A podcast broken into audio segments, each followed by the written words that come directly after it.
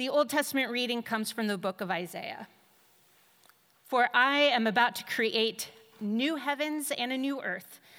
The former things shall not be remembered or come to mind, but be glad and rejoice forever in what I am creating. For I am about to create Jerusalem as a joy and its people as a delight. I will rejoice in Jerusalem and delight in my people. No more shall there be sounds of weeping be heard in it, or the cry of distress. No more shall there be in it an infant that lives but a few days, or an old person who does not live out a lifetime.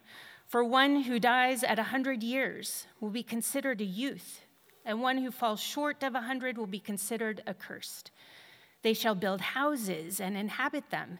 They shall plant vineyards and eat their fruit. They shall not build and another inhabit. They shall not plant and another eat.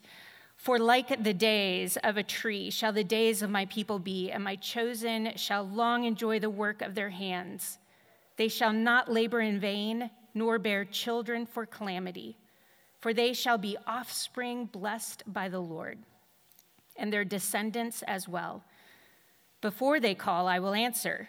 While they are yet speaking, I will hear. The wolf and the lamb shall feed together, and the lion shall eat straw like an ox but the serpent, its food shall be dust. They shall not hurt or destroy on all my holy mountain, says the Lord. This is the word of the Lord. Thanks be to God. Hear the gospel of our Lord Jesus Christ according to Luke. Glory to you, O Lord. But on the first day of the week at early dawn, they came to the tomb, taking the spices they had prepared. They found the stone rolled away from the tomb, but when they went in, they did not find the body. While they were perplexed about this, suddenly two men in dazzling clothes stood beside them. The women were terrified and bowed their faces to the ground, but the men said to them, Why do you look for the living among the dead? He is not here, but has risen. Remember how he told you while he was still in Galilee that the Son of Man must be handed over to sinners and be crucified and on the third day rise again? Then they remembered his words. And returning from the tomb, they told this to the eleven and to all the rest. Now it was Mary Magdalene, Joanna, Mary, the mother of James, and the other women with them who told this to the apostles. But these words seemed to them an idle tale, and they did not believe them. But Peter got up and ran to the tomb. Stooping and looking in, he saw the linen cloths by themselves then he went home, amazed at what had happened. This is the gospel of the Lord. Praise to you, O Christ.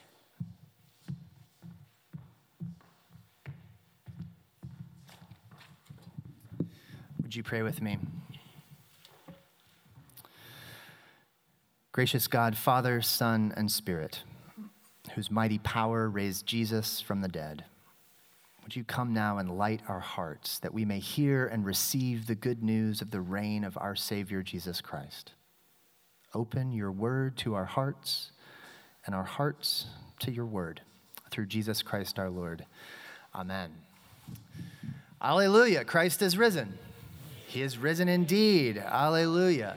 I remember the very first time I heard that saying. It was actually my first uh, Easter at City Church in 2009, and uh, Stacy Bartholomew, who many of you know, said this to me Alleluia, Christ is risen. And I replied back, Amen.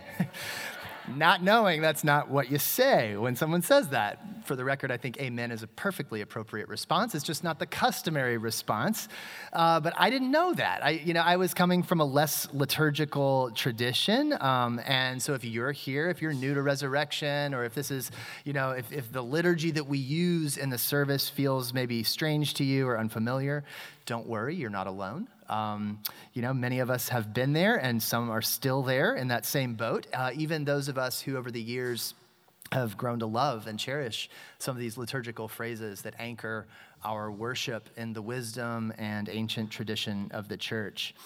And though it might sound kind of strange at first, like a, like a weird foreign language or something, these liturgical phrases, it's actually a kind of language that connects us to a lot of Christians around the world and through time who are saying the same kinds of phrases in many languages all over the world today, um, as have many who have gone on before us. And this particular phrase, Christ is risen, even as we say it like that, as if it's breaking news that just happened, takes us back.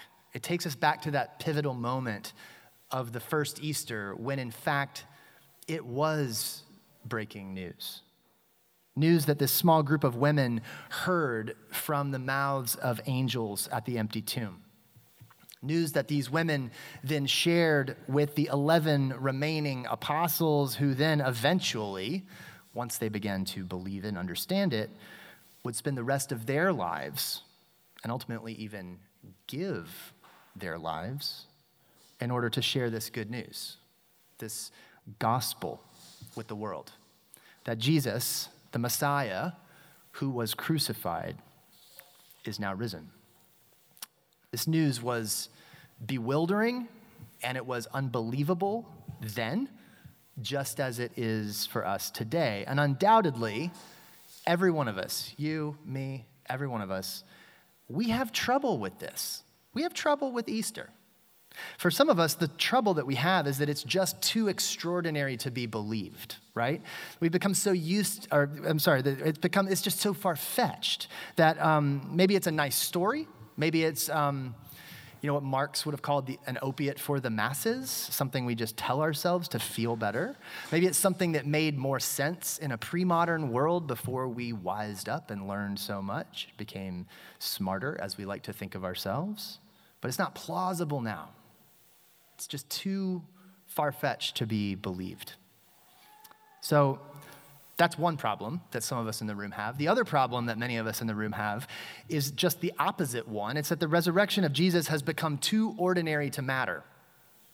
We've become so used to the Easter story that its shock value is lost on us, as if it's actually a totally normal thing to believe that a person who was dead for a, a fairly significant amount of time, days, is now alive again by a miraculous act of God. And that through this one man, God is actually restoring all of creation to the everlasting, thriving life for which God made it in the first place. That's a weird thing to believe. Yet that is what we confess as the church of Jesus. But for many of us, Easter has lost its strangeness and with it, its power. Because here's the thing Easter matters not only because it's true, but because it is so strange. The weirdness of it matters. The resurrection of Jesus, it is a total game changer.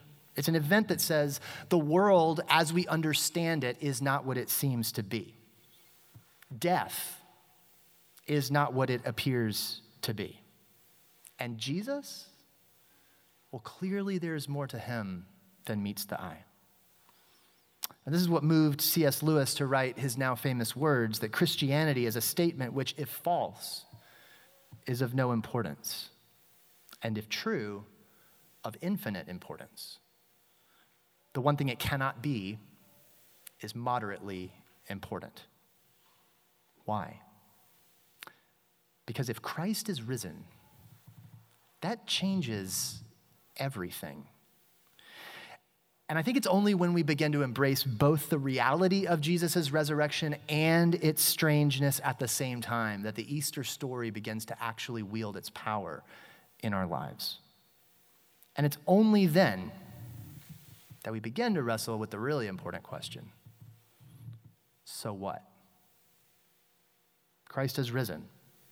So what? What does that mean for us? And when we start wrestling with that question, that's when the real journey of transformation begins. And we begin to discover the infinite importance. Christ is risen. So what?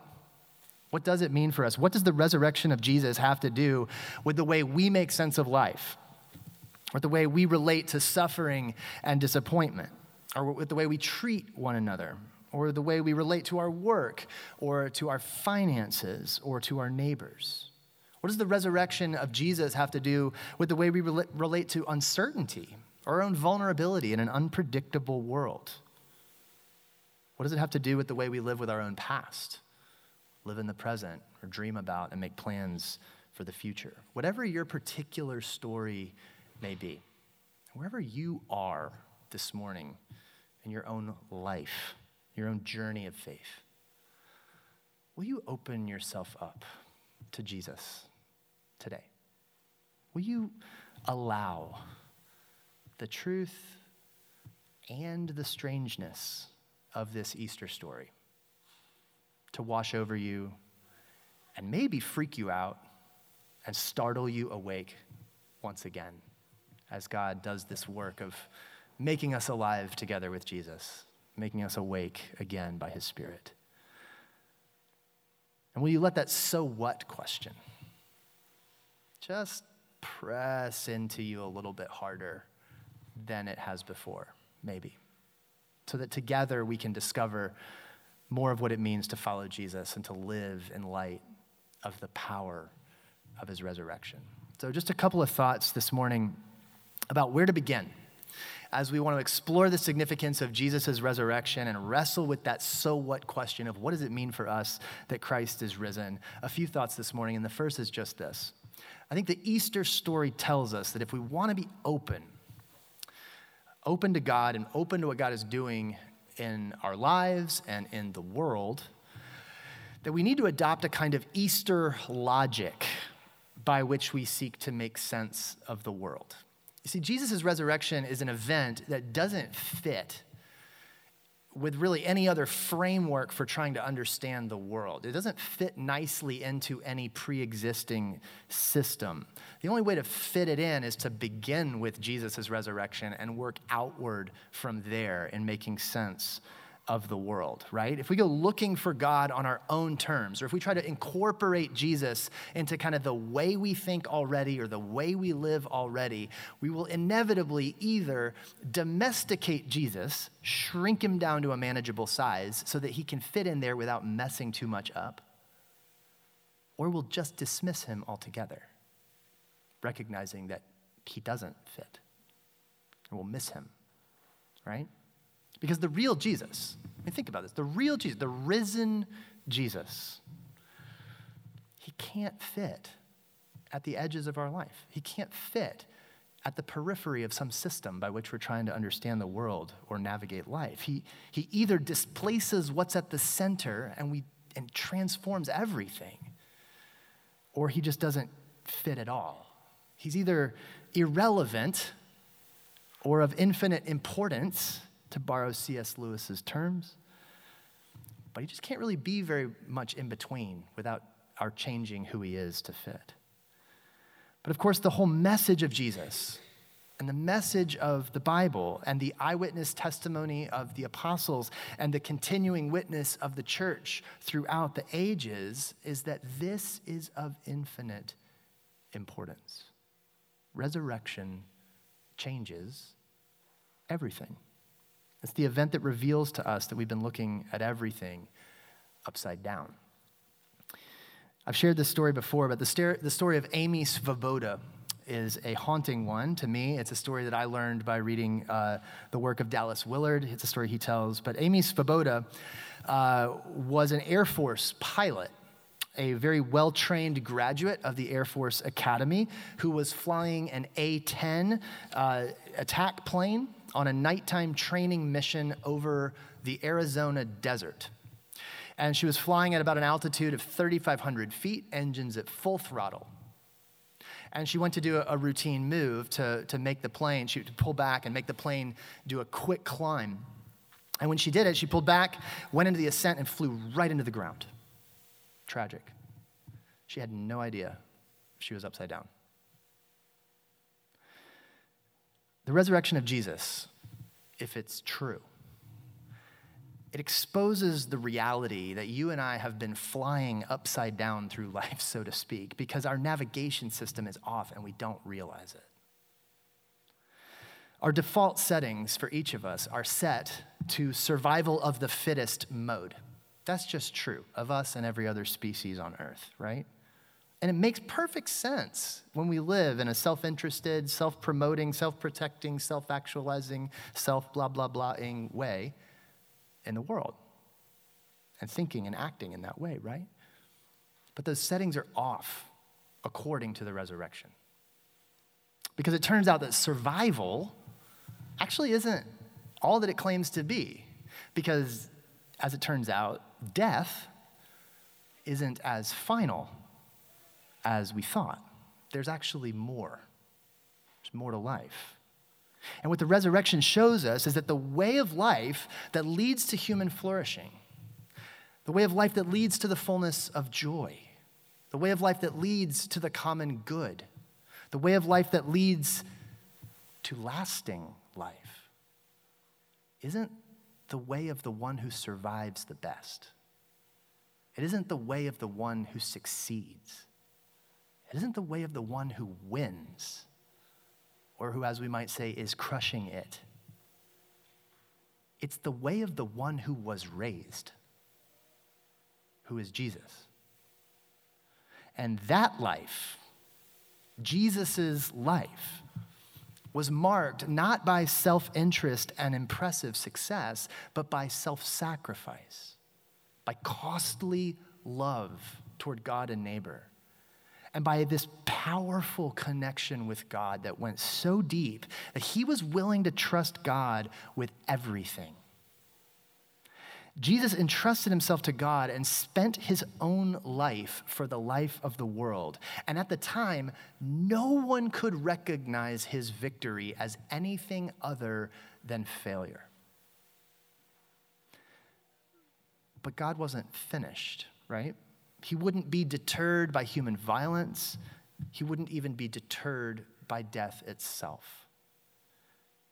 And in a, an astonishing act that would actually alter the trajectory of all of history, God, in that moment, reached down into the pit of death, that dark, cold, still, lifeless, unavoidable place that claims us all and declares finality.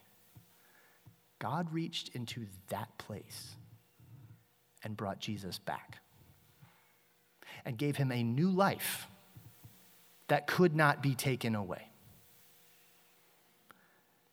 And the remarkable thing about this Easter event isn't just that it happened to Jesus, but that what happened to Jesus is actually a picture of what God promises to do for all of, the, all of his creation and to all of us who follow Jesus into that life. Resurrection is more than just a picture of what your future holds, it's actually an invitation into a new way of life right now. Because God calls us to follow Jesus into the world. He calls us to follow Jesus into a way of living resurrection life with God now. In the community of people who are being made alive by God now. And among our neighbors, whom God calls us to be, as Lesslie Newbigin says, a sign, an instrument, and a foretaste of that resurrection life now.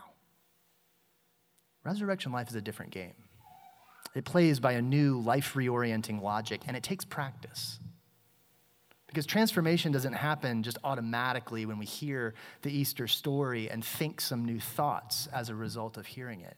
Even as we believe the good news, transformation just doesn't happen by thinking new things. Transformation begins when we start making new choices.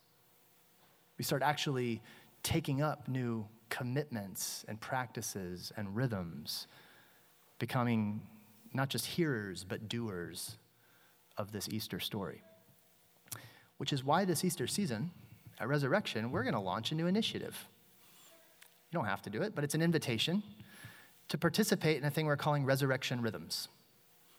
It's simple, but it's practice based. And what we want to do is encourage as many members of our community as would do it to sign up, to adopt a practice that you'll just commit to do something that we believe to be life giving. So we, we understand ourselves to be followers of Jesus and we understand the life of discipleship to be multifaceted, that it's not just an inward life with God, but it certainly includes an inward life with God, right? And it's not just life in the community of faith, but it's certainly inclusive of life and participation in the community. The life of faith with God is not a solo sport, it's a family affair. And it's missional. It's an outward going kind of thing. We're not, the, the mission of God isn't merely activism or something like that, but it certainly includes action. It includes moving out. It includes seeking good in the world. And so, what we want to do is actually name practices of worship and community and mission that we could take onto ourselves and say, you know what, I'm going to do that. I'm going to, I'm going to pick this one. You know, practices of worship could be things like daily prayer, or it could be um, a particular kind of, um, you know, practicing the, the daily examen that we've talked about before, where you reflect on your day and offer it to God. Or it could be a daily scripture reading or something like that. All kinds of practices of worship. Practices of community could just be commitments to be part of this body, right? The one anothering of the body of Christ. Maybe it's joining a community group. Maybe it's meeting with two or three other friends who are doing this together to talk about your life and how it's going and how you're meeting God. Practices of mission might include, like, I'm gonna bless one person at work every day. I'm gonna bless one neighbor every day. Some intentional way of showing up to be a blessing. I'm just gonna commit myself to doing it and see what happens or committing to take a prayer walk through your neighborhood, or committing to volunteer outside with some organization. The, the list goes on and on.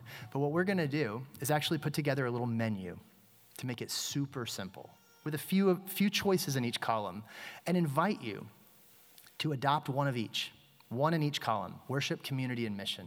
Because each of us gravitates in one direction or another, right? Like maybe you love to pray and you like to hang out with church people, but you're you, don't like to volunteer, you don't want to serve. Well, that's not going to lead to a robust discipleship. Jesus calls us on mission. So recognizing, okay, I need a, I need a boost. I need a boost. Or maybe some of you love to serve. You're active and you don't ever stop. And you're always out there serving. But your prayer life is sort of empty. It's like, well, Jesus was connected to God and neighbor. Like formation is both, right? And so we need an intentionality to cultivate our inner life with God.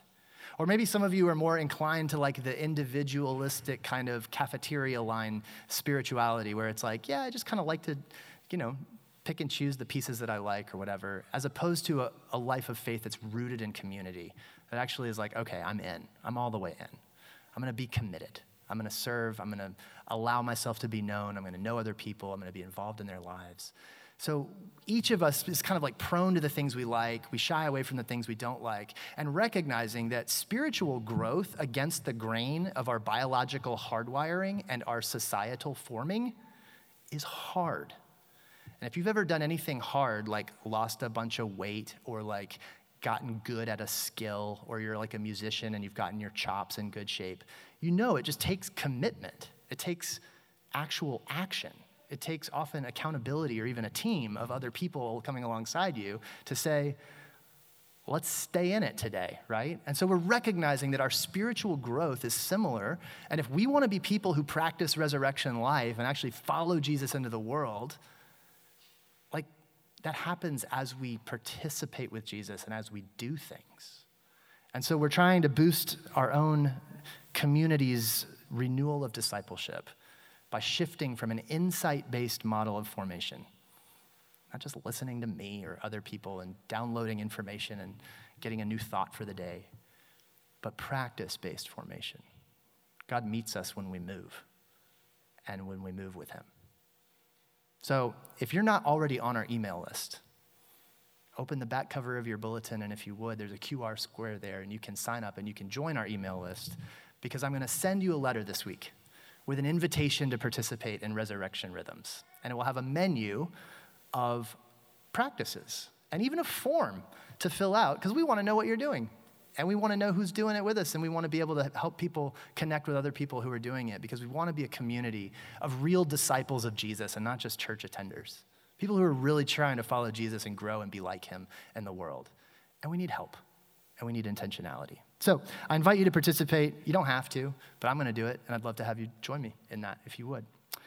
And as we do that, my, my hope and my prayer and my firm belief is that what we will experience in doing that is a renewal of discipleship in which not only will we get to be recalibrated as people in this Easter logic way of living, but that also in that recalibrating, we will begin to actually experience more and more of the Easter hope.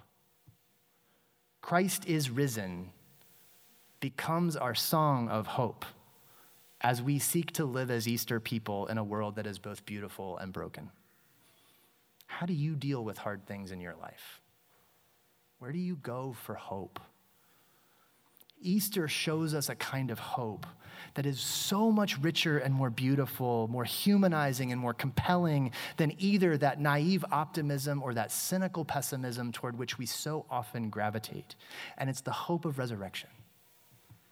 It's the hope that God is at work in the midst of the tragedy to bring life and that God's declaration over his creation, it is good, is not undone by the terror and tragedy that threatens its goodness.